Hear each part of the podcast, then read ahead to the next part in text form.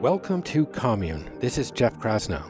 Our mission is to spread the ideas and practices of the world's greatest teachers. We do that through online courses, a weekly newsletter, and this podcast. On the show, I excavate perennial spiritual questions like what is consciousness? What is the nature of reality? How do we live with purpose? Reality is infinite. We experience a narrow bandwidth of it unless we transcend our senses through meditation. We delve into practices and modalities that can heal trauma and help us thrive. Mastering the art and the science of forgiveness is necessary to move through life. A miracle is a shift in perception from fear to love. We explore the spiritual traditions that help us acknowledge that we are all connected by a power greater than us. We are all indeed individuals, yet we need to find collective and communal solutions. We build a sturdy bridge between personal wellness and societal well being. It's only when you get people who are pursuing their dreams, living their truth, and feeling good that we can actually move the needle of society forward. To learn about our courses, our community, and everything we do, visit us at onecommune.com.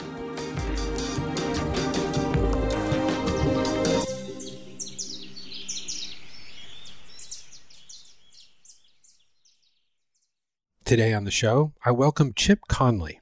Chip is an entrepreneur, New York Times bestselling author, and founder of the Modern Elder Academy, a center in Baja, Mexico that focuses on midlife learning. He has also served on the boards of Burning Man and the Esalen Institute. At age 26, Chip founded Joie de Vivre Hospitality, he started with one rundown, bankrupt motel in the Tenderloin district of San Francisco and eventually grew the company into the second largest boutique hotel brand in America. After 24 years, Chip sold Joie de Vivre and entered a liminal stage. He found himself in midlife, still full of energy and brimming with experience, but living in a young person's world that valued digital intelligence over emotional intelligence. And then one day, Brian Chesky, the CEO and co founder of Airbnb, asked Chip to transform their little promising startup into the world's leading hospitality brand. Well, as outside observers, we all know what happened with Airbnb.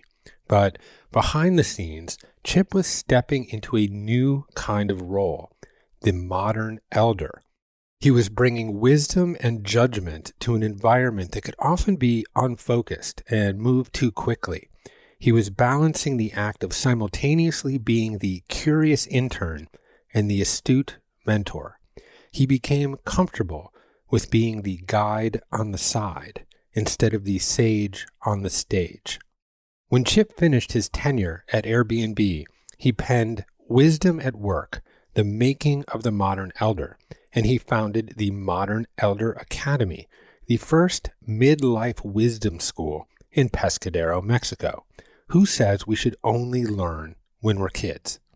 Well, Chip and I discuss the historical significance of elders in society and how Chip is trying to reclaim the word elder from elderly. We explore the difference between knowledge and wisdom we talk about the importance of separating your self worth from what you do. We dive into a number of emotional equations from Chip's eponymously titled book, and we excavate the qualities of the modern elder, including insight, EQ, holistic thinking, judgment, and stewardship. Chip is a wonderful raconteur, and I hope you enjoy this conversation as much as I did. So, without further delay, I present to you Chip Conley.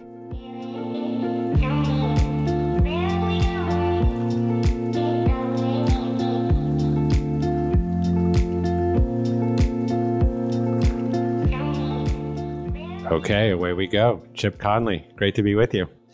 Thank you, Jeff. I'm uh, honored to be on the show with you. Yeah, I mean, we've had so uh, many points of intersection over the years, and we share quite a lot of interest from festivals to hospitality to cultural engineering to Buddhism, and also a lot of friends. Um, yes. So it's great to to finally do this. Um, and I and I suppose as you know, I was thinking about this uh, conversation, and you know that very point of how much we share and how many friends we share is a unique attribute of what it is like to be Chip. Um, and I, I don't want to downplay my personal relationship with you because I do hold myself within the circle of of Chip as one of the folks that you've spent time mentoring and supporting. At the same time, the, the diameter of the circle of Chip is very large. and uh, I cannot tell you how many people I have encountered over the years, some of whom I know very well, and some of who I just serendipitously meet, uh, that have recounted some sort of yarn uh, when you have guided them or invested in them, and it it always honestly leaves me agog. I'm I'm say to myself, how does this guy have the time and the energy to touch so many people's lives? And um, and I suppose these are among the components of being a modern elder. You freely dispense wisdom to a massive network of friends and people that respect you. Yeah. so, first of uh, all, I, I, love the fact you used the word yarn and agog. I mean, come on, this is you're you're, you're showing your age here, my friend. I love that. Um, so, someone once called me a social alchemist. Hmm. And I loved that. I wanted to have business cards that said social alchemist sort of like mix, a mixologist of people. Um, so I, I sort of I, I have always been that. I I was I grew up very introverted as a kid and um, really had to be quite intentional in my teen years to socialize. Actually, my parents said to me at age twelve, um, "If you don't get more social. We're going to send you to therapy. And I thought like therapy was jail or something. I didn't really know what it was, but it didn't sound good. And so I learned to be a little more intentional, moving from introvert to extrovert. Uh, what's interesting at this stage in my life, I'm 61 now, is I have in the last few years moved from extrovert to a little bit more of an introvert. Um, so it's been sort of moving back to that place. And um, so, yes, I, I do love people. I love being of service. Um, and you know, the combination of those two things means that I'm really actively in, in many people's lives at once. Yeah, I think the the teeter totter between extroversion and introversion is an interesting one. Mm-hmm. Um, and I think they're both necessary for a full life. I mean, there's a lot of debate within the philosophical community of, of the contemplative thinker versus the active thinker. There was a, a philosopher uh, political theorist Hannah Arendt. She actually specifically chose not to be called a philosopher because she believed that that was too disengaged from society. That a philosopher was constantly on a walkabout and um, and not actually engaged in making a difference in society. So I, I find that yeah.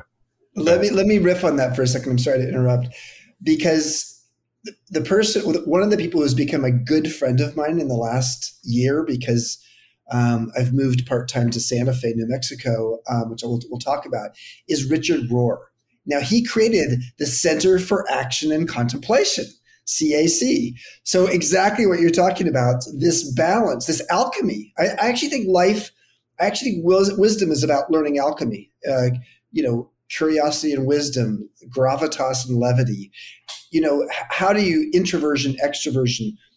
I think over the course of your life, action and contemplation, how do you alchemize these opposites, both of which have an important role at the right time and in the right place? Yes. In fact, that is the center of Confucianism in some mm. ways, is to find order out of the madness of the polemic of yin and yang. And uh, it's funny, I've been listening to a lot of Alan Watts lately, mm-hmm. and this is potentially a good segue into the, the role of the elder in society. And so, you know, Confucianism was very geared towards those engaged in society. It was had a lot of kind of formality and ritual to the warrior class and merchants and the serf or servant class of how people should interact within an ordered society. And then Taoism came along and Taoism in a, in a way was meant for um, for the elders, for those who had become disentangled with dull care, with the vicissitudes of society and uh, and personified by the ultimate elder Lao Tzu, right? The the creator of, of the Tao. And there was a fable um, about Lao Tzu that he was born old and that he was actually born with a very long, long white beard. now, this is that's how they is, that's how they pulled him out of the womb. right. Now this is probably apocryphal, but there is this notion of historically of the elder as this wrinkled and wizened uh, fount of wisdom. So I, I wonder if you could spend a little bit of time talking about historically what has been the role of the elder in society and, and, then we can get into how that has changed. Yeah yeah because i, I am not an I'm not, I'm not a traditional elder i'm a modern elder i guess based upon the moniker i was given at airbnb. Um, a, a wizened fount that's what I, I, want to be a wizened fount when i grow up.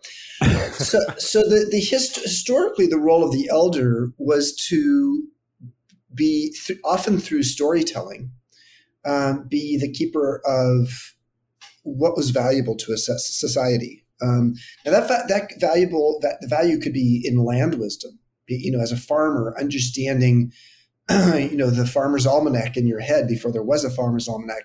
How do the seasons come and go? What are the what's the what's the pattern recognition relative to how in the fall you can sort of get a sense of where where the weather's going to go and what timing uh, you'd want to harvest or plant. so, so much of it was um, spoken tradition, spoken, um, spoken usable information. Some of it was pattern recognition because I, that's a, a, lovely way to describe what wisdom is the the recognition of patterns, um, not just in weather but also in people. Um, but you know what happened is as we moved from an agricultural society to an industrial society as a first step, um, many of the pieces of knowledge and wisdom that older people had were not as valuable in the marketplace of or the workplace in terms of okay well you know this is a new machine and uh, and and and there was also a brawn. You know, there was a brawn and a brain piece to this. And when it comes to brawn and brain, often you don't think of elders in that way. Um, you know, brain. Quite frankly, the the human brain gets better with age in a variety of ways, which I can go into if you want me to. We tend to think of the human brain getting worse with age because of dementia or lack of memory or things like that. But there's so many other ways where the human brain gets better with time. But brain and brawn was not how elders were seen so in the industrial era, the elders started to become this maybe, I don't know, this redundant asset in society. Um, then we had the Great Depression, and that's when Social Security came along. We said, okay, let's get these old people out of the workplace because we have 25% unemployment. Let's bring new people in um, and let's put them out to pasture and let's create retirement communities so that mm. they can actually be out there. So we not only not only did we say they're no longer relevant, we said let's create some age apartheid. mm-hmm. Let's let's yeah. actually shutter them out to pasture so that they are just by themselves. And um, and then we go to the technology era, and um, the technology era took us to a place where, yeah, you know, you have digital natives and you have digital immigrants, and older people are digital immigrants, and younger people are digital natives, and one step further about why we didn't need the elder. But the truth is that it was it was rich. It was um, Peter Drucker who in 1959 said, "The world is going to be ruled by knowledge workers in the future," and he was right. Seven of the 10 most valuable companies in the world today are, are technology companies. The ultimate knowledge worker is a tech worker.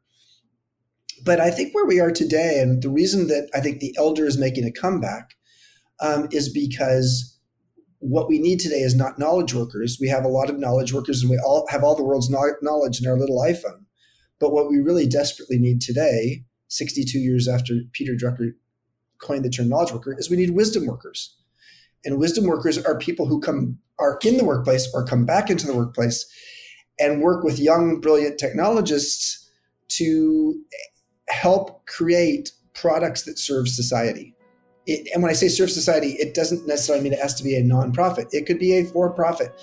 Um, but there's a huge opportunity here for intergenerational collaboration like we've never seen before.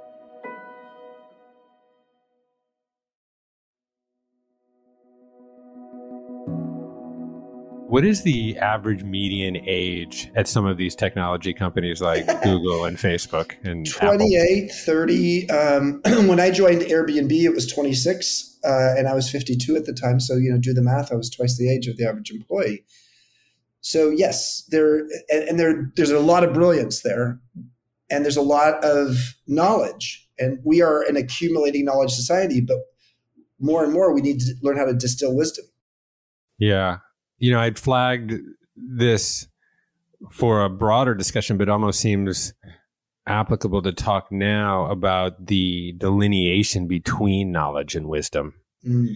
I'm sure that's something that you have spent yeah. a good amount of time investing in. So, can you riff on that a bit? Well, Jimi Hendrix long ago said, "Knowledge speaks and wisdom listens," and that's I, I, do love that. And who knew who knew that Jimi Hendrix was such a philosopher?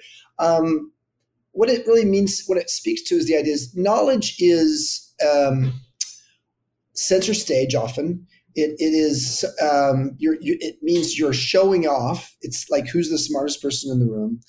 But also from a math perspective, knowledge from an equation perspective is a plus sign. It's something you accumulate over time. Right. So that you have so much knowledge. Wisdom, on the other hand, is a, a division equation. It is taking knowledge, taking experience, taking um, intuition, and distilling down to the essence of what is important. Hmm. And so it's that. So wisdom, in some ways, is the opposite of knowledge. Knowledge ex- is expansive. Wisdom is um, is like you know the, the the the square root of something, and why is that important? Well, in a world where we're just awash in knowledge and information and data, etc., being able to distill down what's essential um, is really it becomes more and more important. So when I joined Airbnb nine years ago, within a month, the founders said to me, "We hired you for your knowledge, but what you really brought was your wisdom." And I was like, I don't know what the difference is. and that became my some of my sojourn uh, at Airbnb is to learn the difference between knowledge and wisdom. Yeah, and there's certainly elements that are concomitant between knowledge and wisdom. But uh, it's interesting the way you phrase it. I hadn't thought about it exactly that way, but knowledge might be understanding something through their component parts, through an mm-hmm. analysis of their component parts and wisdom might be understanding the essence of something, mm-hmm. um, which I, I, think is is interesting. I you know I, I, also feel that wisdom is more of a moral quality mm-hmm. than knowledge. I think David Brooks sure. talked about this a bit, yeah. um, and. it's almost like an acknowledgement of one's own deficiencies, you know, where like a wise leader will surround him or herself by people that actually infill around those deficiencies and and I suppose there is a acknowledgement of mistake and failure baked into this oh, equation sure. where you know failure begets experience and experience can mm-hmm. beget wisdom if Correct. you're willing to actually acknowledge the mistake yes. and then modify um, I, you know there is that famous phrase, you know, doing the same thing over and over again and expecting a, a, a different result is the definition of insanity. Um, so there's something there.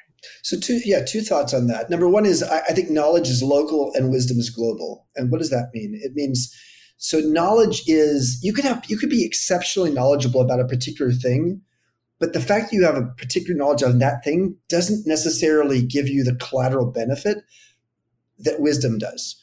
Wisdom is global because often wisdom speaks to your own ability to read your intuition and your own pattern recognition.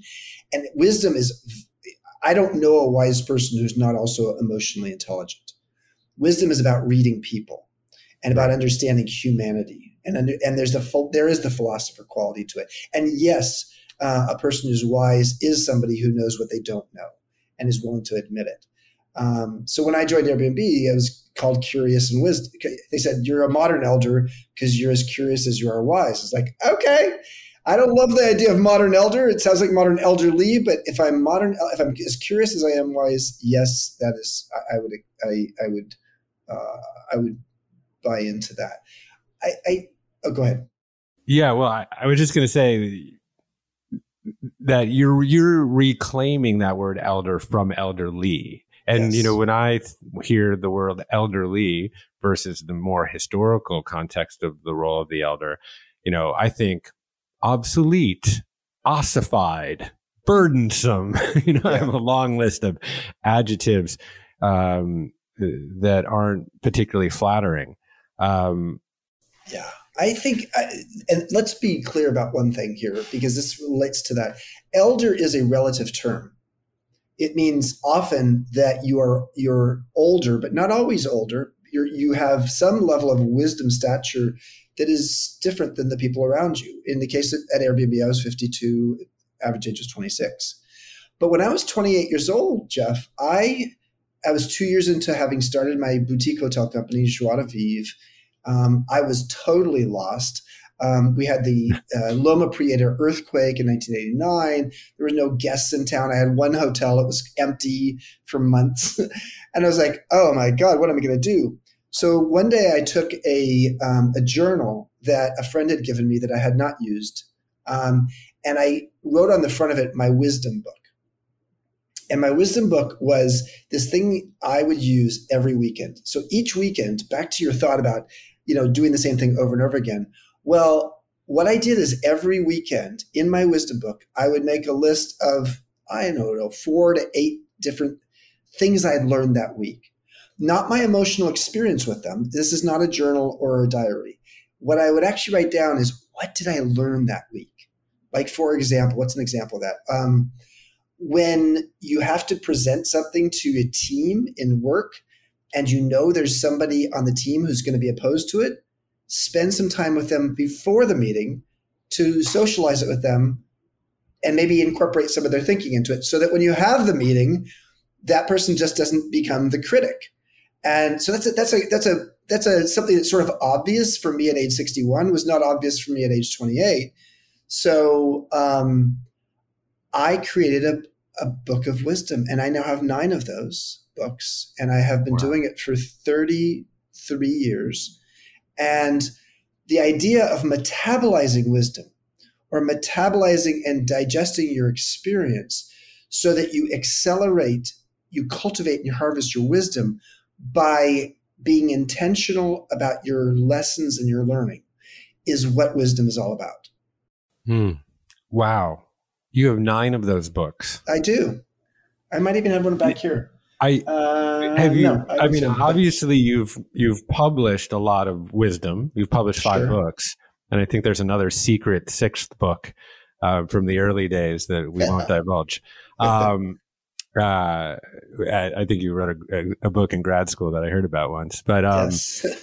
but uh, so obviously you've incorporated some of what's in these nine books into your into your published work, but have you ever thought about actually publishing this volume of wisdom? No, it's, it I mean, sort of like, it'd be like publishing, you, you know, your diary. Uh, you know, I don't, I don't know how many people would really want to read it. Although, you know, some of what I've written over the years has made it into my books. Sure. No doubt about it. You know, it's funny. So I'm a Abe Maslow nut, and I wrote a book called Peak: How Great Companies Get Their Mojo from Maslow that was became successful. So I I spent time when I was writing that book. Oh, there you go. You've got it right there. Um, I know, right? Yeah, no, it's mean, it's it's. I love that book. It's I I channeled that book. That was that was not me writing. It was me channeling Abe Maslow.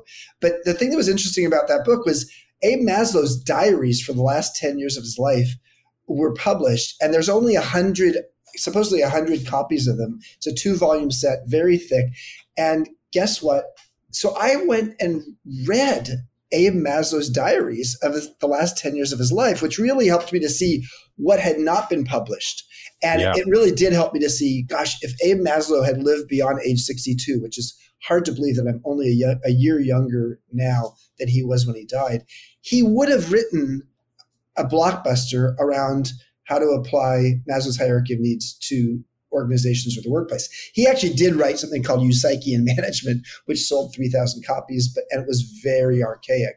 But he would have taken it a lot further. So, so yes, how do you how do you metabolize these things? And and yeah, my di- no one wants to read my diary, but so and nobody wants to read, frankly, all of that content. What they want to read is the distillation of that content. Right.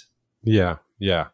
Well, let's go back in time a little bit to when you uh, had started Joie de Vivre, and I'll tell you just a little story um, that just underscores how many points of intersection I have with you, whether you know about them or not. Um, so I was in the music business. I managed. Uh, I, I, had a management company. I was managing a whole roster of bands. Uh, one in particular, which was my brother's band called Soulive, and they were in a, a a soul jazz trio, an old school kind of organ trio. And they actually used a big Hammond B3, not a kind of new fangled um, keyboard. And this thing was, I mean, it weighed like 250 pounds or something. So it was just not practical at all. But we were just grinding it out in the Northeast. We were just week after week, we had residencies in Philly and Boston and New York and I think Burlington. And every week we would run through these cities and lug this B3 around. And, but, you know, we were getting some real traction. And um, finally, we booked a West Coast tour. And the first time we were coming out to the West Coast. And I had a buddy, Eric Newsom, who is also a fellow manager, and he he managed a band called Karl Denson, um, and uh, great, another great kind of soul jam band. So we booked two nights at the Great American Music Hall. and this was a big achievement at this juncture because we had, you know, I was the guy, you know, passing out the flyers at the end of the night, booking the tour, booking the hotels, hauling the gear, you know, all of it. I mean, we had, you know, other crew too, but it, it wasn't, uh, I wasn't in some ivory tower looking at a spreadsheet. Um, and, uh, so Eric, uh, and this of course was early, you know, early to, this was maybe 2000, 2000 or 2001. And, um, Eric's like, well, you know, if you're going to play at the Great American Music Hall, you know, you got to stay at the Phoenix, at this Phoenix hotel. Yes. And I'm like, all right, I'm, I, you know, I don't know. We've never been out there. You know, this is our, this is our first tour. Um, so we booked two nights at the Phoenix and I remember, you know, we finally got to San Francisco and we rolled up and this is in the Tenderloin, not a particularly sterling neighborhood. Um, yeah, yeah. And I was like, oh my God, what are we doing? Where are we staying? What's going on? And we pulled up to this motel. I mean, it was legit looked like a motel, yeah. but we came in and this place was so cool. I mean, it was so cool. You know, the, the kind of entry vestibule area was kind of turned into this hip DJ area and the pool was all kind of lit up and it was this old motel style but the rooms had been kind of zhuzhed up and were cool and we must have stayed there a dozen times maybe 2 mm-hmm. dozen times mm-hmm. and uh, of course this was your this was your first hotel right yeah, and it was it was really, you know, I started in 1986, 87. So, you know, the idea of converted motor lodges and motels were was not what it, as as sort of uh, prevalent as it is today. Um, yeah, I mean, I was 26 years old. I was a couple years out of Stanford Business School. I was basically a businessman who wanted to be an artist when he grew up. And um, I had a commercial real estate background.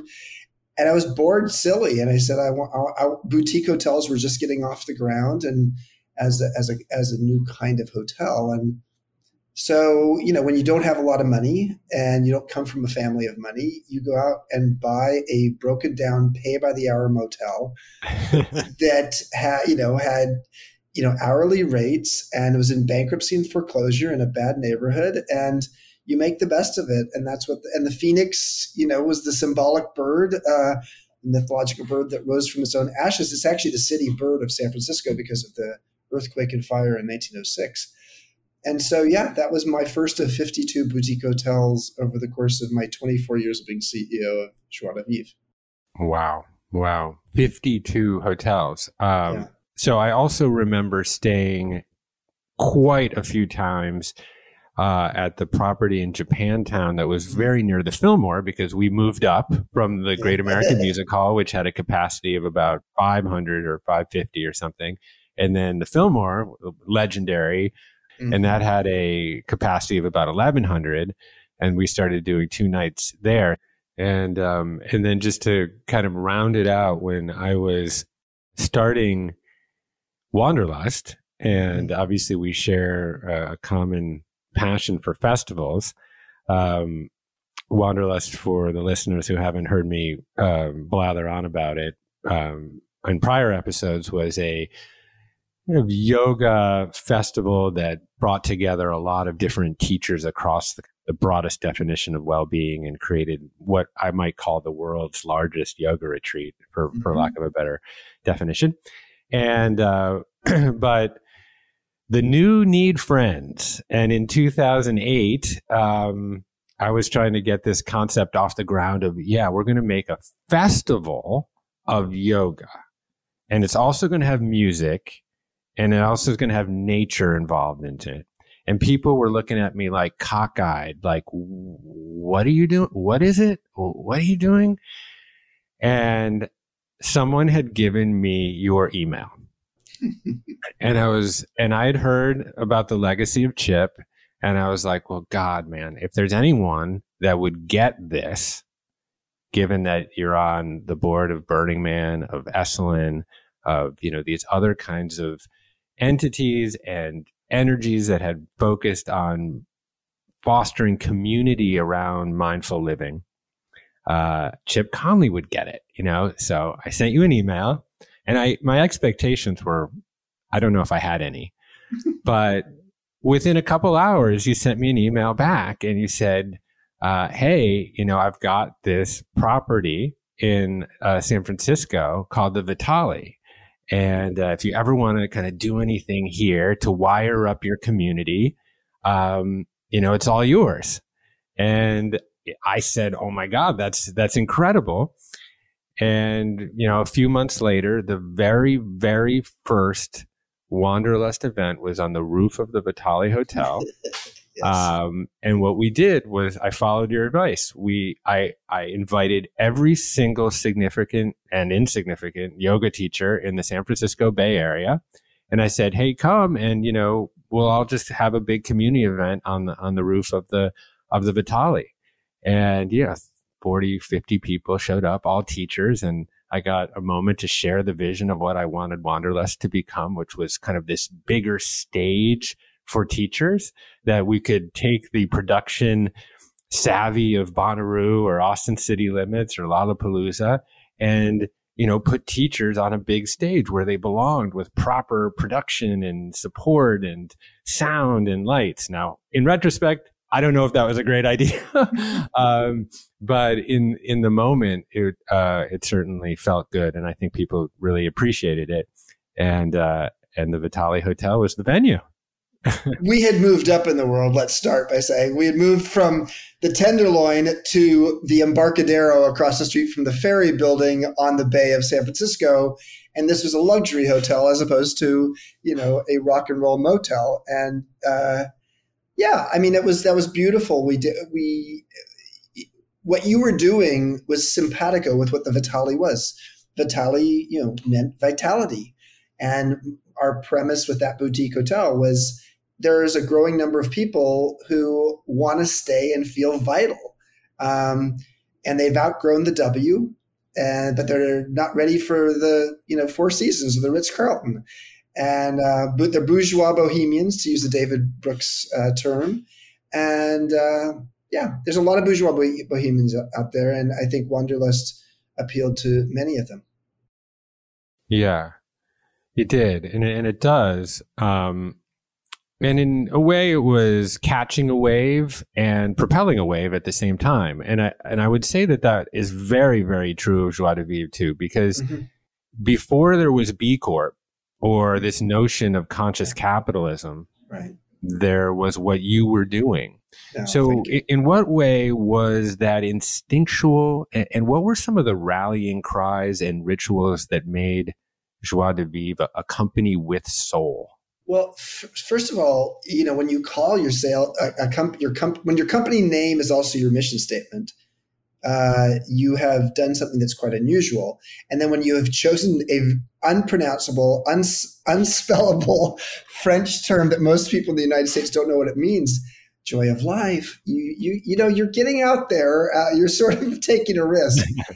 so um, that so creating joy became our anthem it was our mantra. It was, you know, for the 3,500 employees we ultimately had uh, at our peak. Um, it was the it was the way that we created a magnet.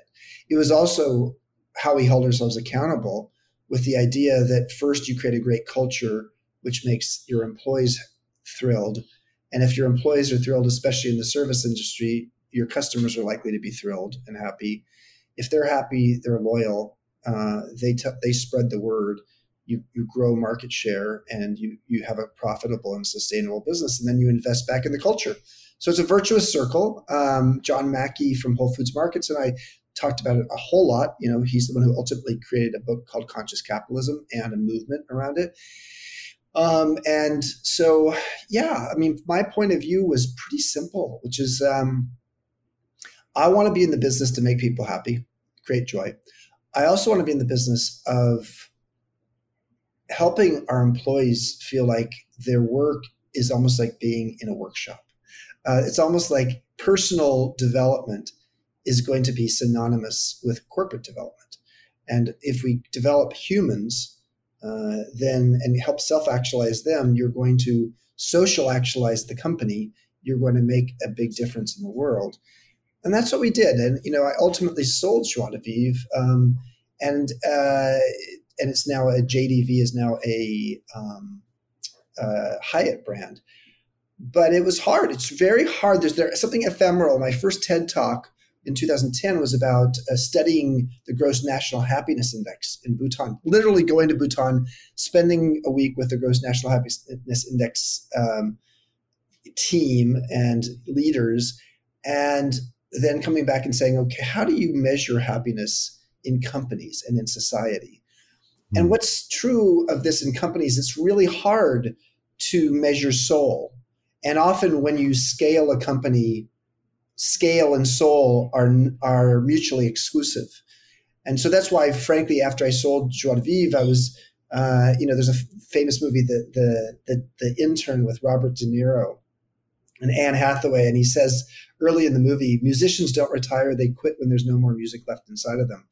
So I knew I had music inside of me at age 50 or 52. I just wasn't sure who to share it with. And when Airbnb came along knocking on my door, um, I knew the first thing I wanted to look at is how do we build a company that can actually both scale and still have soul? Mm, yeah. so difficult um, because those notions uh, do not seem to move in concert um, all of the time. I think it is easy to maintain a small, tidy business and with a lot of soul because, you know, everybody's name, everybody's invested in the mission. Mission fluency is a lot easier with 20 people versus 2,000 or 20,000 people.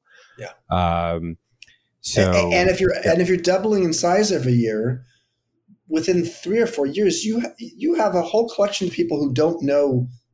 They know the founder's story, they know the origin story, but they weren't living that. And um, and yeah, there's a it, it, you know you you end up with way too much spine and not enough soul, and the spine is sort of like what holds it all together. But it's you know no one no one is a spine is not sexy.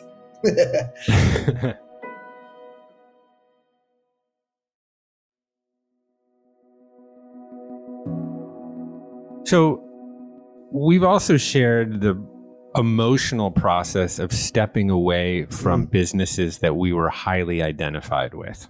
Yes. So you stepping away and selling Joie de Vivre eventually, and I had the same experience with Wanderlust. And I will just speak from my own experience that there was a deep period of both mourning and growth in that order post Wanderlust for me because I had a very difficult time separating my identity from what I did. And I suppose you might categorize this as a trap of the ego. yes, yes. So I wonder if you could talk a little bit about that process of stepping, uh, of selling your business. And, and I think people can see this in their own life no matter what they might be stepping away from like it right. could be a relationship it could be uh, you know something that one has invested their time in yeah. um, and in your case it was a business there could it, it, could be a specific identity it could be being a mother or a father and now empty nester it, it could be right. being a caretaker and now your parents have passed away um, it could be being a hero um, in archetypal ways across your life. So, do, so let's uh, let's make sure people understand this is not just an entrepreneur's dilemma. This is this is one that affects all of us, and it's we'll talk about the Modern Elder Academy later. But the, that's one of the key things we do is help do the great midlife edit. What are the archetypes, mindsets, habits, and ways of being that we are ready to let go of in midlife or beyond? So for me, I had divine intervention. So I was going through a very difficult time in my life around age 47, uh, 40, frankly, about 46 to age 49 um, during the Great Recession. So it was right going into the Great Recession and everything that was could go wrong was going wrong. And not just with my business, my long-term relationship was ending. I have an African American foster son who was going to prison wrongfully, ended up getting let out eight months later out of San Quentin, and but was a changed man as a result of it. Unfortunately, wow. Um, I had one of my closest friends who has the same name I do, Chip uh, Hankins, my my insurance broker, um, t- took his own life, and he was one of five friends who, uh, you know, died by suicide during 2008 to 2010. So all this was going on, and I was running out of cash to run Joie de Vivre. And long story short is, I was really in a dark place, and um, and then I broke my ankle playing baseball, and you know, um, and and then I got a bacterial infection in my leg, and then I was on a, strong antibiotic, and I had a flatline experience. I died.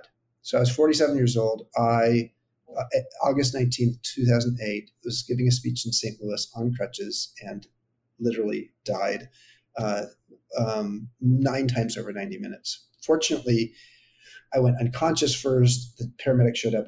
So the first time I went flatline, they could paddle me back to life. And I, I mean, paddles on the heart, electric paddles. Um, so I was in a place, Jeff, where 22 years into running that company at that point, I had this sense like I I don't want to wake up every day and feel like this is the thing I have to do the rest of my life. I felt like I was in a straitjacket with this company that I'd created. And so I made a pact with myself, and actually was reading a book that night um, uh, in my the ICU, uh, and then in my own private uh, hospital room, and it was "Man's Search for Meaning," uh, and it, Viktor Frankl's famous book on yeah. concentration camp. and um, yeah, you got it right there. And. I distilled down over the course of the two days I was in the hospital while they were doing all these tests on me. It turns out I had an allergic reaction to the antibiotic. That's what happened to me.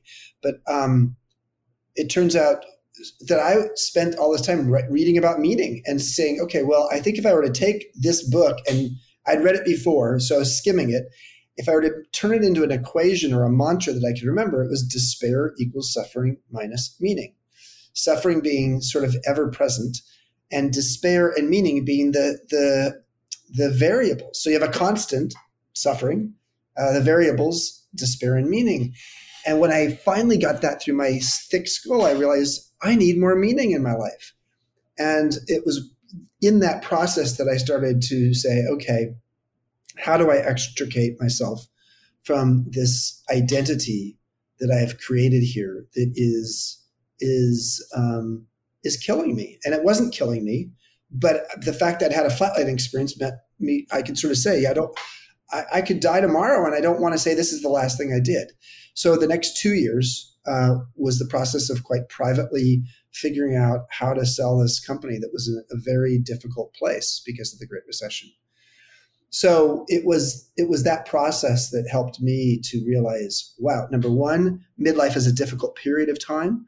My five friends who committed suicide were average age 48, a year older than me.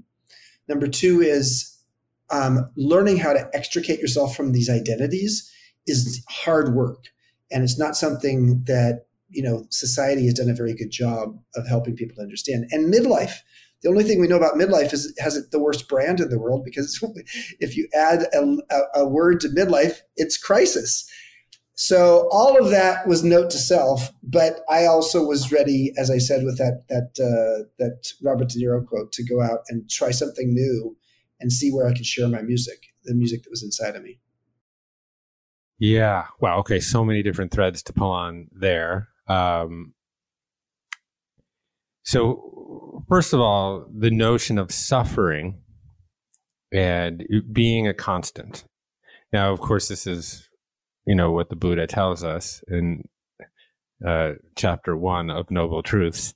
Um, right. And in chapter two, um, the craving or trishna, um, literally thirst, uh, is what fuels that suffering. But behind that is there is a constant identification with um, that which is impermanent.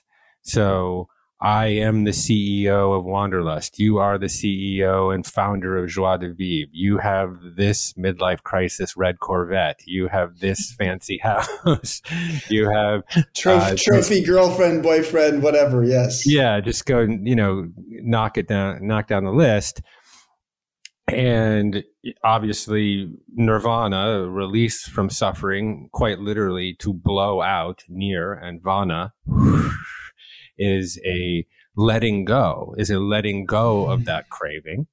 And in a way, meaning emerges within that process. And really, chapter four of the Noble Truths is in some ways what one might call the Dharma or the Eightfold Noble Path, which is the chopping wood and carrying water of life. That, um, that with the right understanding is, is the work. And, you know, going back to Frankl, um, you know, he claims that meaning is found in, in one of three places. It's found in community or relationship. It's found within work or your creativity. And it's found within suffering. And I would say that the latter is the most difficult sure. to find meaning in. So when you um, created that emotional equation, um, which later became a book of emotional equations. Um, but that first one, despair equals suffering minus meaning. There is a lot to play with uh, within there, and and I wonder as you've become to embody many of the qualities of the elder, uh, of the modern elder you know, how do you think about all of those things about despair, about suffering, and about meaning, such that that equation can can make the most sense? Because clearly, where you want that equation to be is with despair as low as it possibly can be, right? And yes. despair being the absence of hope. So, how do you navigate that? Well, the way I look at it is the following. So, this yes, the first noble truth of truth of Buddhism is suffering is ever present. So that's why I say suffering is a constant. Um, right. Some people would refute it, but I just say, you know, it, it's there. It's out there. It's sort of what it means to be human. Uh, partly because of another emotional equation: disappointment equals expectations minus reality. So, um, so su- su- suffering is there. Um, the beauty of this is to realize this this seesaw of meaning and despair and the you, the place to put your attention in terms of those two variables is um, on the meaning because if you can increase the meaning the despair goes down so let's just do a math equation you know right. if 8 equals 10 minus 2 despair is 8 meaning is 2 and you know so okay if i can take if i can add you know meaning to six, then despair goes down to four. So there's so there's that correlation, and I you know the serenity prayer speaks to this. Grant me the serenity to accept the things I cannot change, the constant, the suffering, the courage to change the things I can, the meaning, and the wisdom to know the difference. It has wisdom in the serenity prayer. So wisdom is learning in life what is a constant what is a variable and point your attention to the to the variable and you know but many of us you know and and it's it, it, this language comes up in you know stephen covey about your circle of influence well you know it's that simple it's a math equation and focus your attention on the variable because actually if you increase the meaning it decreases the despair and that's yeah. when i said man if it's that simple, why don't we do it? And it's not that simple. It's very hard.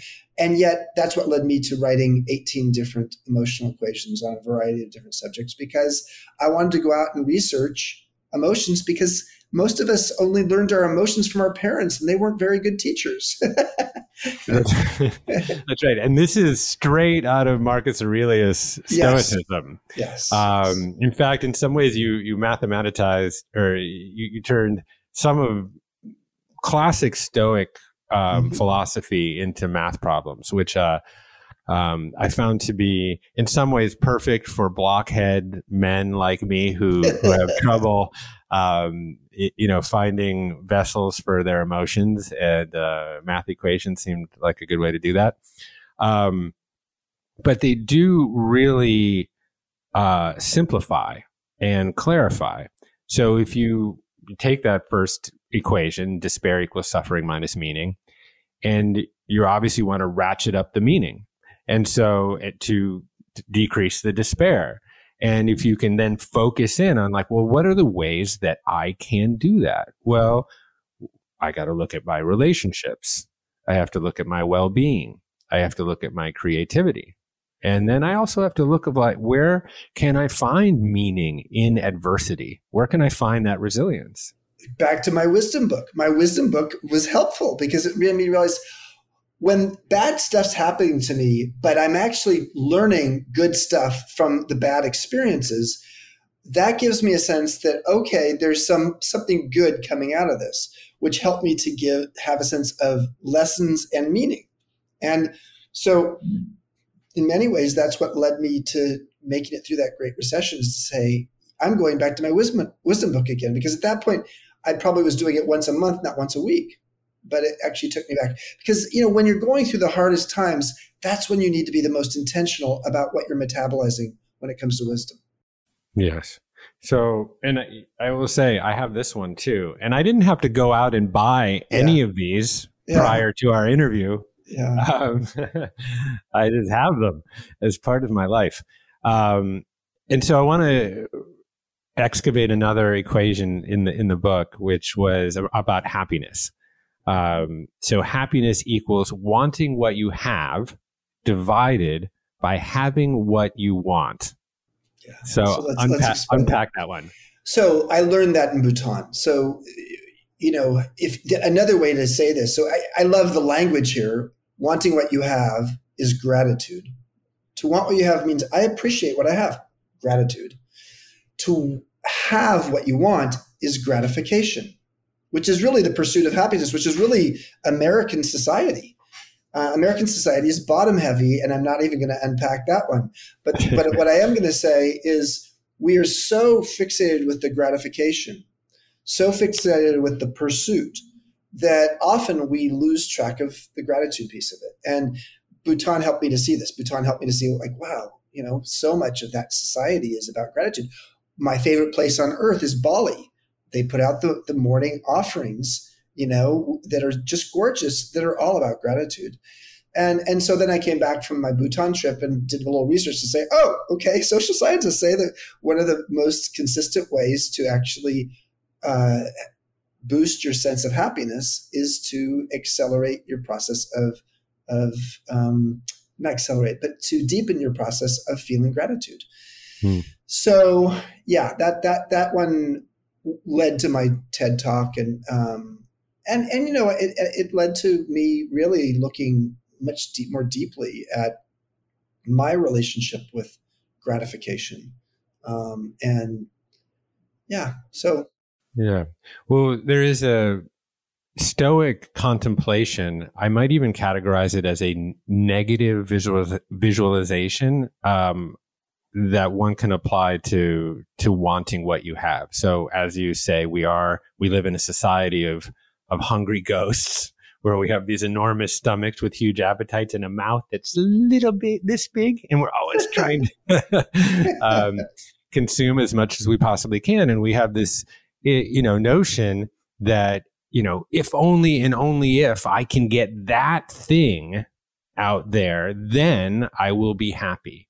So what that creates is always a chasm or a gap between what you have and what you want, right?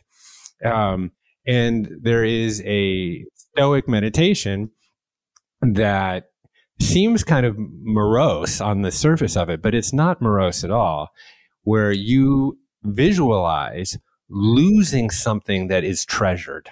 Yes, yes. Like, you know, my dad gave me this watch. Doesn't have to be a physical object, but my dad gave me a watch for um, graduating college so long ago. And, you know, I think about, oh man, you know, I've kept it. I've always treasured it. It's just a kind of just a little token, an heirloom that I think about my dad. I, I don't think it even keeps time anymore. Um, but, you know, I imagine, okay, losing that and not having it. And then all of a sudden, I feel a sense of gratitude well up inside me for what I have. And it, it, it diminishes that gap between what I have and what I think I want to be happy. So the way I describe that is, uh, and I think this is a form of wisdom, is wisdom it, it, means that you are exceptional at creating anticipated regret. Mm. Re- no, regret is a a very painful emotion because if it's the regret of the thing that you wish you'd done that you didn't do and you can't do over again, that's lost, and that is that is more painful than having a regret of something you wish you hadn't done that you did do. So anticipated regret speaks to this idea of like, um, well, the question we ask here at the Modern Elder Academy often is this one, which is, what do you know now or what, you, what have you done now that you wish you had done or learned 10 years ago? Once you take that into your mind, then ask the following question What 10 years from now will you w- regret if you don't learn it or do it now? And mm. that is, again, saying anticipated regret of how I'll feel 10 years from now might help me to spur me into action today, whether it's to learn something or to do something. And um, so I would just say um, anticipated regret is is a, a, term that hasn't been used out there very much, but I truly think it's a form of wisdom because it's a way for people to be futuristic enough about what their life's going to be like to take help them take action today. Mm, yeah, Marcus Aurelius has a great quote. Um, it's uh, do not act as if you were going to live 10,000 years. Death hangs over you. While you live, while it is in your power, be good or mm. do the thing. Um, so this is, uh, uh, I find that a lot of these equations, again, kind of uh, rest on a foundation of stoicism. Let's talk about one more because this one I have sure. applied um, assiduously to my life only because I have a good deal of anxiety about particular things. So this one is about anxiety, and it is anxiety equals uncertainty times powerlessness. Yes. Yeah, it's not plus because actually, if you have them both, it's combustible. And if you can actually reduce one of them close to zero, it actually could have a positive impact on the other. So, 98% of anxiety, according to the anxiety experts of the world, 98% of it can actually be distilled down to either what you don't know, uncertainty, or what you can't influence, powerlessness. So the way to solve this one is to ask yourself, how could I become more knowledgeable about something? In the context of a company, for leaders in a company, hey, guess what? and you know, you don't want an anxious company. So that means be more transparent. In fact, the more difficult the economic circumstances, the more transparent you ought to be because it actually reduces the uncertainty. People often much prefer having bad news than no news because they can they can ratchet it up, ratchet how they are going to respond accordingly. And then the second piece is powerlessness. How help people to see it in whether it's in your own life or people you work with, help them to see what they can influence. So I do something called the ba- the anxiety balance sheet, which shows four columns. What is it that I do know? What is it that I don't know? And then what is it that I can influence? What is it I can't influence? And when people actually do the anxiety balance sheet, they often realize that there are many more things under what do I do know and what can I influence than you think. Um, so making sometimes making t- sometimes making anxiety tangible uh, is is a, a, part of this because free floating anxiety is a is a real term and a real condition, and it's often not founded or or you know foundational to really what's happening. Right, and this harkens back to the Niebuhr Serenity Prayer to some degree, and also the Stoicism's uh, embrace of or, or, acknowledgement about of what one can and cannot control.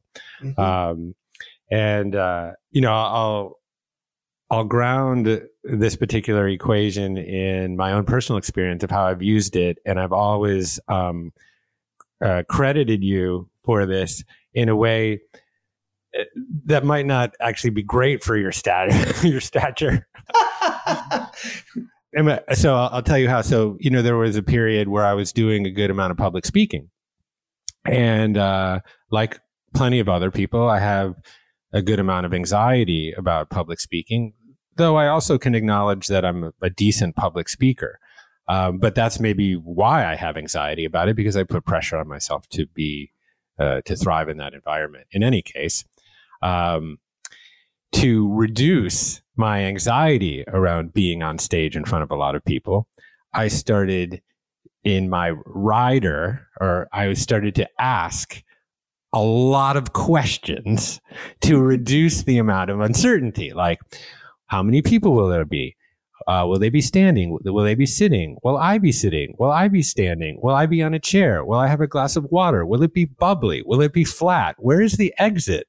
What's the temperature of the room? Uh, will I have chicken or beef? Or can I get plant based? You know, like, you know, anyway, on and on and on, basically eliminating all of the things that I might be uncertain about and, and increasing what I might be certain about. And, um, and, af- and connected to this long list of questions that I would ask my promoter or presenter, I would say, "You can thank Chip Conley for all of this extra work." No, just no, that's no, why I've never been hired by the people who who they hire you because they say, "Oh my God, this guy wants red red M and M's, not green M and M's." No, you know, but there there was a certain logic to it, and I have used it in in ways that I found to be uh, very beneficial. I will also say that, you know, the human mind is just not conditioned to be uncertain. It doesn't like it. And there is some wisdom in becoming comfortable with a certain amount of uncertainty. Sure. And, uh, and, you know, in my meditation practice, you know, one witnesses emotions arise and subside as phenomena moment to moment, you know? And um, I didn't put it there per se. It just simply arose in my field of awareness. And, you know, as one becomes a more accomplished meditator, as I know you are, um, one be- begins to be able to witness emotions without assigning any particular valence to them.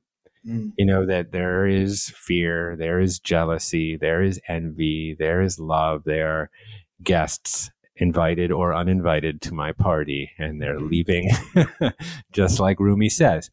And, um, and what I began to notice about anxiety is the sensation, the physical sensation of anxiety is not that different than the physical sensation of excitement. But it's deprived of breath. Yes. sorry. That was, has, the, that was, the, punchline, but I'm sorry. No, that's that's great. And and it has no valence on it. So, you know, where I try to be with anxiety now is when I uh, witness that sensation arising in, and it might be nausea or it might be a tightening of the neck muscles, or some people get headaches. Every everyone manifests these things physically uh, in a different way.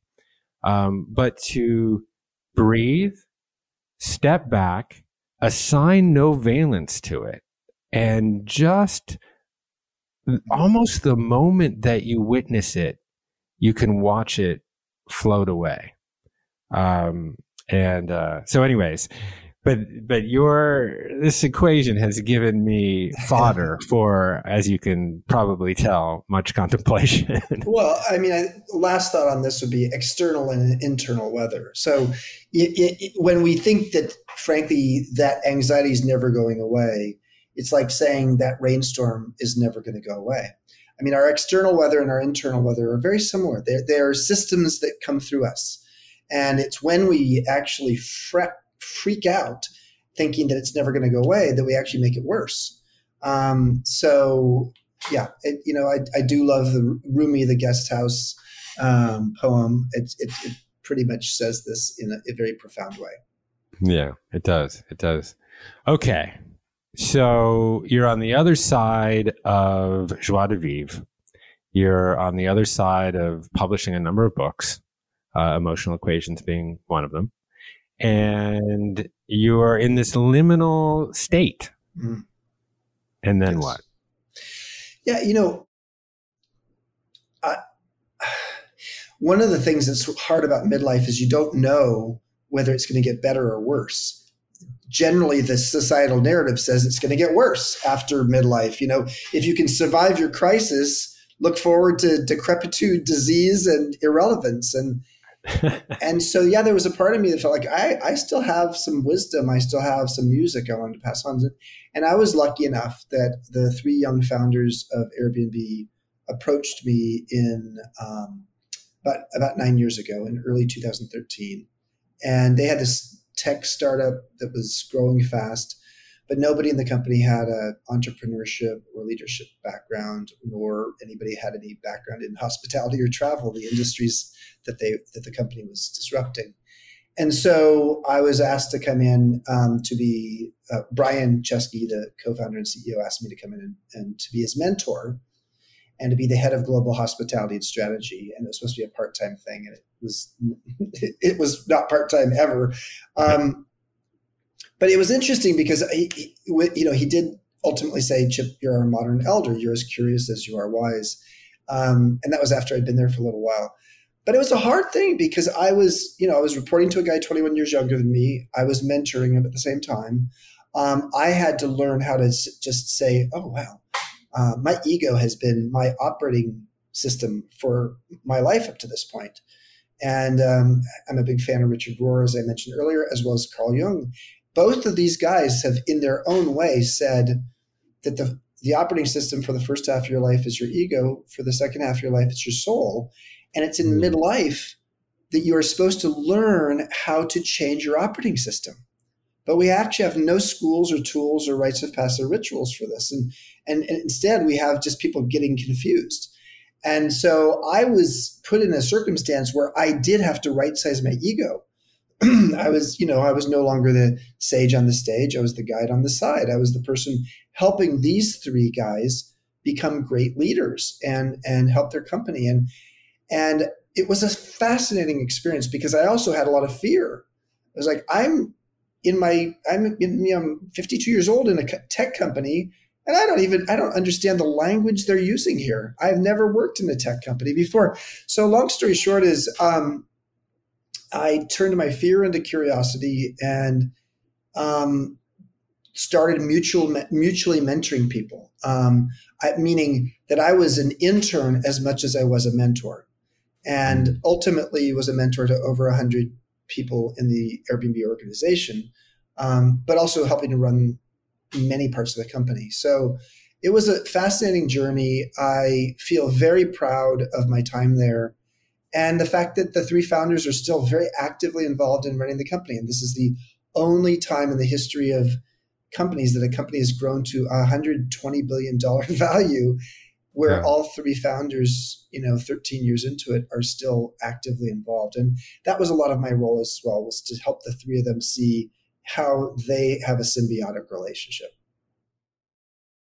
Yeah, I mean, certainly there are multiplicity of examples where kind of wonderkind uh, founders have not made it for uh, a variety of different reasons, but generally because um, they just don't have the experience. They don't have the wisdom. They might have the, they don't have the, the modern elder. EQ. Right. They don't have the modern elder. They don't. I mean, so Travis Kalanick, you know, at yeah. Uber could have used a modern elder. Adam Neumann at WeWork could have used a modern elder. El- Elizabeth Holmes could have used a modern elder. The modern elder's there to to not be the gray hair to to be the only wise one in the room. They're the one who's going to be interning publicly and mentoring privately. That's what I did. Interning publicly meant I didn't mind being the most curious person in the room and asking mm. a lot of questions because it's very Socratic. Yeah. And there's a spiritual correlation to this as well. When you talk about U turning, really, in midlife, mm-hmm. because your whole life eh, as a young person and as an adolescent and as a young adult, it's all about this notion of individuation. You know, from yes. the moment you're sort of expelled from the womb you, and you become verbal and your eyes begin to focus, you're like, that's a tree, that's a book, that's my mom. And then sl- slowly, like, that's a Republican or that's someone of a different sexual orientation or all, and inherent in all of that labeling, you know, there's a CEO, whatever, is is a labeling of oneself as um, and this is the process that we go through to convince ourselves that there is a self that there is an individual and that we but the problem with this is that it underscores this story of separation that we believe that we are separate individuals living in a separate external universe separate from chip separate from nature separate from the divine god spirit however you want to describe it. And when we U-turn, we discover that that that notion of self, of a stable, reliable self, is an illusion, and that we are emerging within a holobiont of mutual interdependence at all times. And whether you want to think of like how one actually takes a breath and how that is even possible to working within a family, to working within a country, to working within a company. You are always working within systems that are organized as a net, you know, as Indra's net, uh, if you're a, a Buddhist. And, um, and, but not everyone gets to experience that U turn where one eschews the ego and then actively becomes part of the net. And uh, and really almost toggles between self and take to community and give.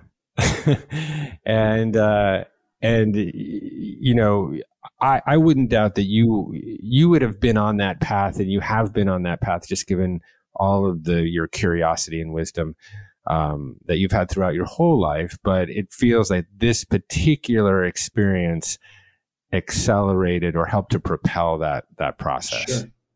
well, the meaning of life is to find our gift. The purpose of life is to give it away. And mm. so hmm. that the meaning is really fueled in the first half of life by finding your gift, finding your talent through individuation, finding what's your essence and, and what differentiates you. And then it, the purpose comes from actually knowing I've got that. Now, how do I share it? And, and, and I like the language I like to use personally is moving from being a conduit kind of person to a conduit.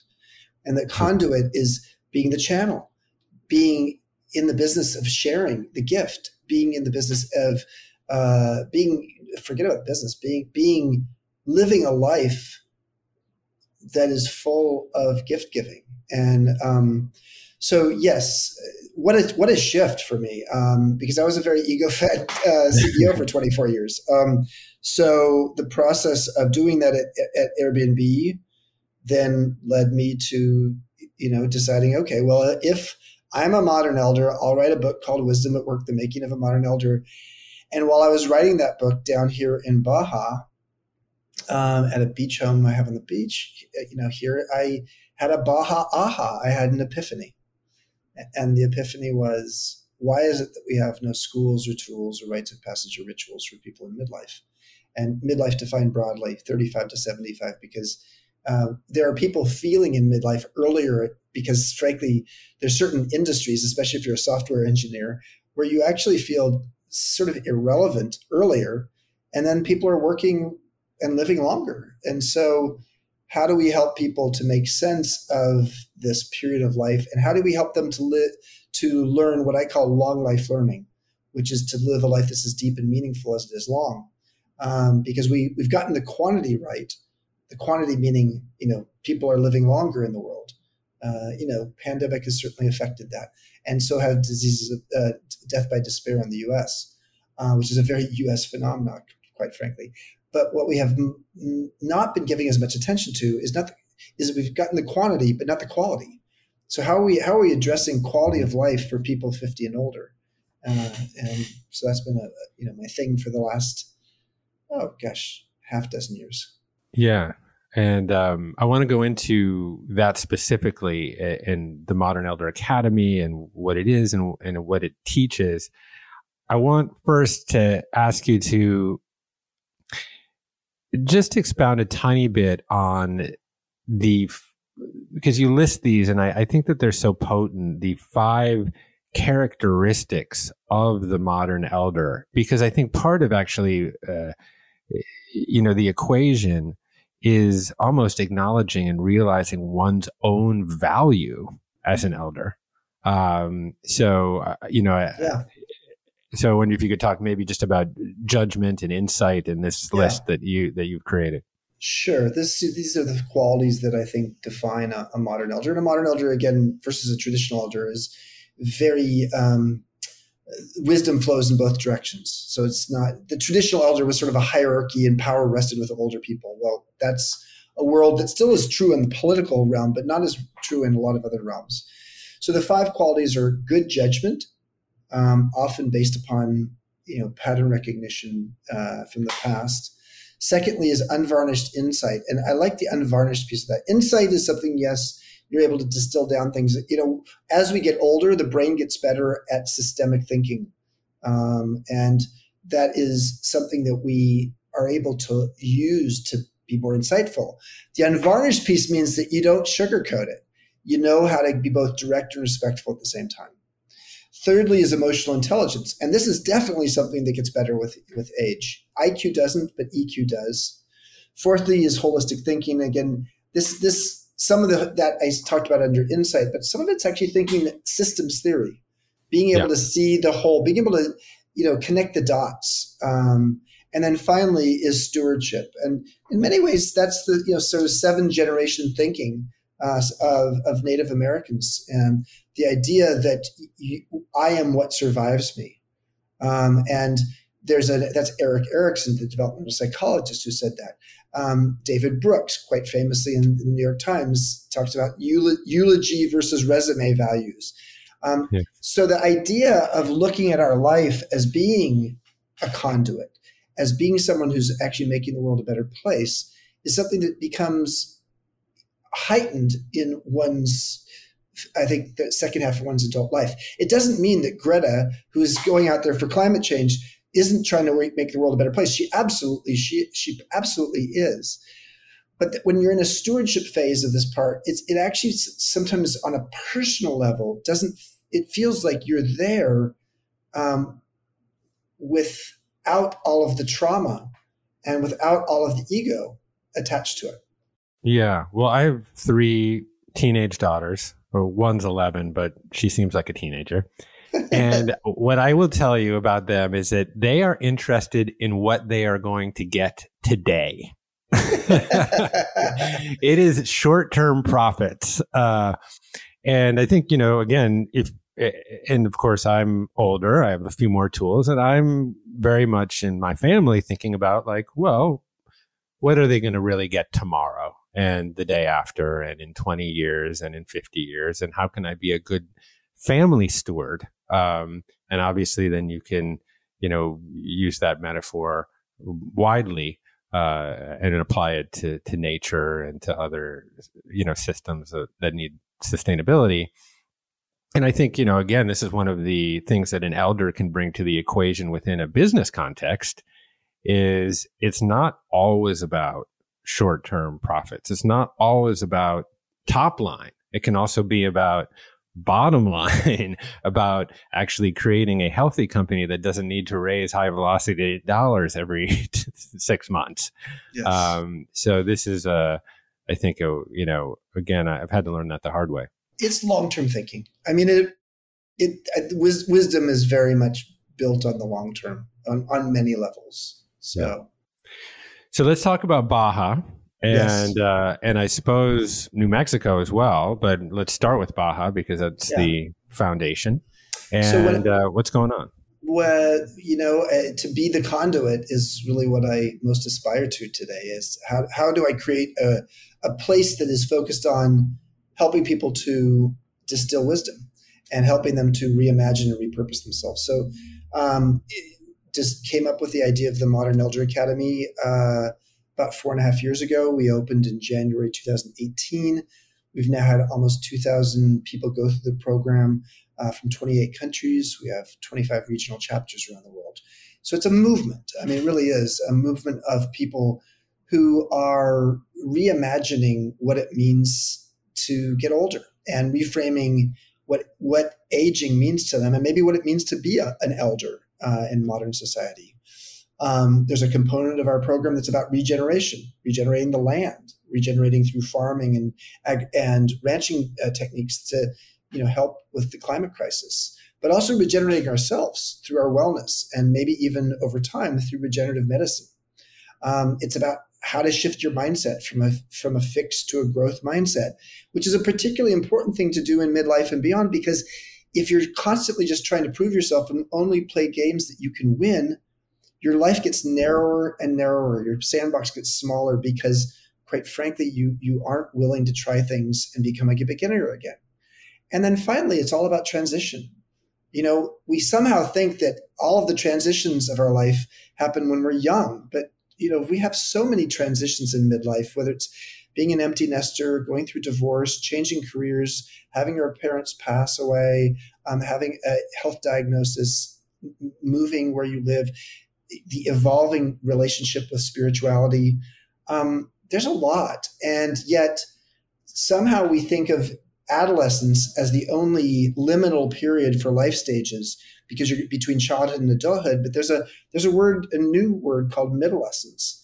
Um, you know, middlescence is is the period of time between uh, adulthood and elderhood, and often a period of time when you're going through menopause or men are going through andropause. And so all of this is out there, and yet there is not there are and there are personal growth retreat centers that might do a workshop on occasion at Esalen or Omega on a topic like this, but there's no place that has a curriculum, a school, a set of teachers that actually are experts in this particular set of topics. And that's what we're doing. And the it's been so successful with the first location here, uh, an hour north of Cabo San Lucas in southern Baja, uh, that we um, uh, bought a 2,600 acre ranch outside of Santa Fe, New Mexico, to have our next location there, as well as have regenerative residential communities in both locations. You're being Chip again. yeah, you know, I, being Chip means damn Chip. You just you're just you go out and do things, and like, yeah. why don't you just slow down? It's like I do slow down. But you have the uh, uncanny ability to both be a visionary and to manifest. Mm, so thank you. That's uh, that elixir of skills is difficult. I mean, I, you know, oftentimes people have a lot of ideas, but they can't operate, or there are good operators, but yeah. they're not particularly creative. Yeah. But to to have uh, both is unique, and you're leveraging those skills. And you know, I, I, know that we both have a very good mutual friend in Paul Hawken, mm-hmm. and uh, I mean, you get all sorts of just world renowned and high caliber folks to come down and um, and teach uh, yes. as part of the Modern Elder Academy uh, faculty, extended mm-hmm. faculty. And I know yeah. Paul's coming down there in December, and I'll be down there uh, yeah. to visit.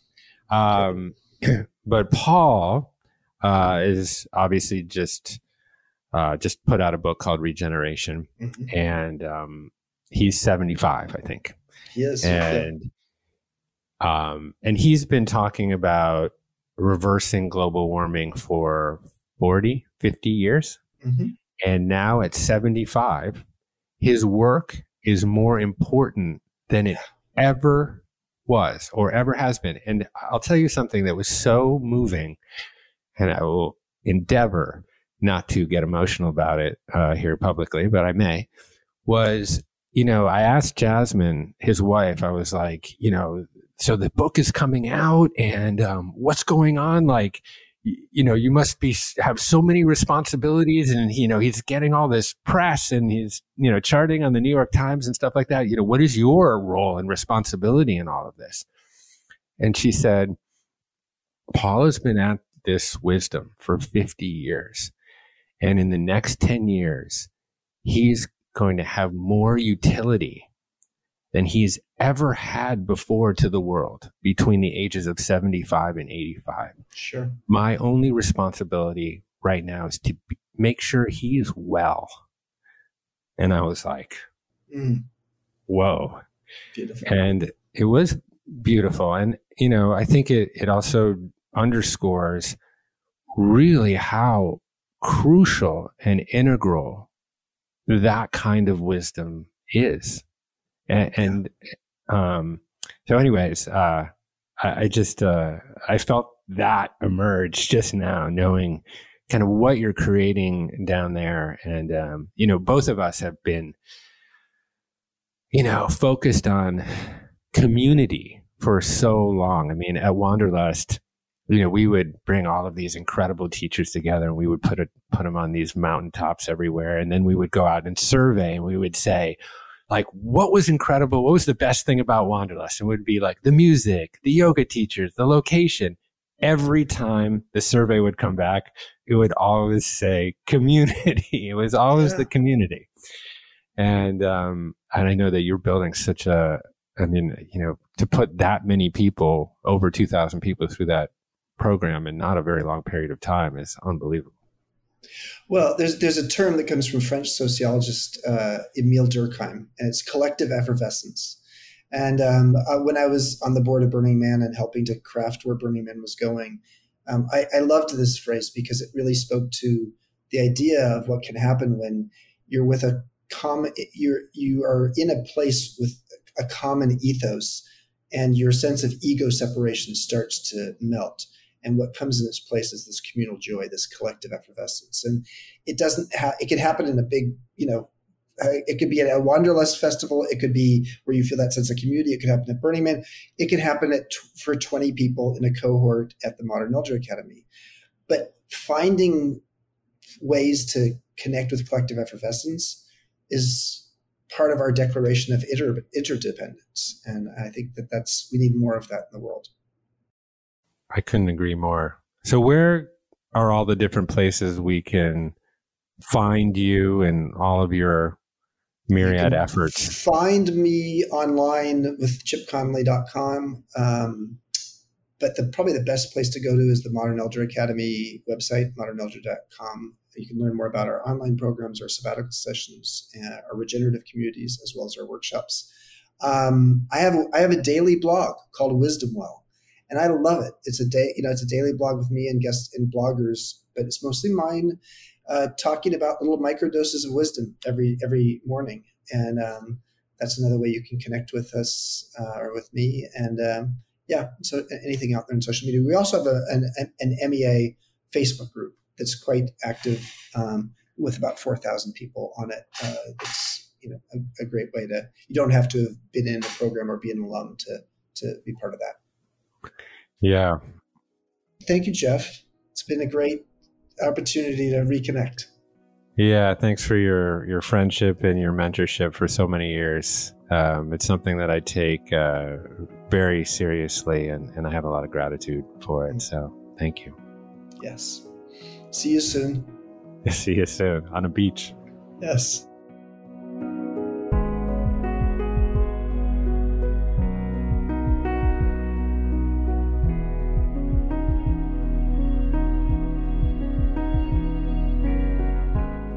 Thank you for listening to this conversation with Chip Conley. You can learn more about the Modern Elder Academy at modernelderacademy.com. And feel free to reach out to me directly anytime at jeffk at onecommune.com. And if so inclined, leave us a review on Apple Podcasts. I'd like to thank the folks that make this show possible, including Jake Laub, Kamali Martin, Megan Stone, Ruby Foster, Emma Fritz, Silvana Alcala, and Ryan Tillotson. That's all from the commune for this week. My name is Jeff Krasno, and I am here for you.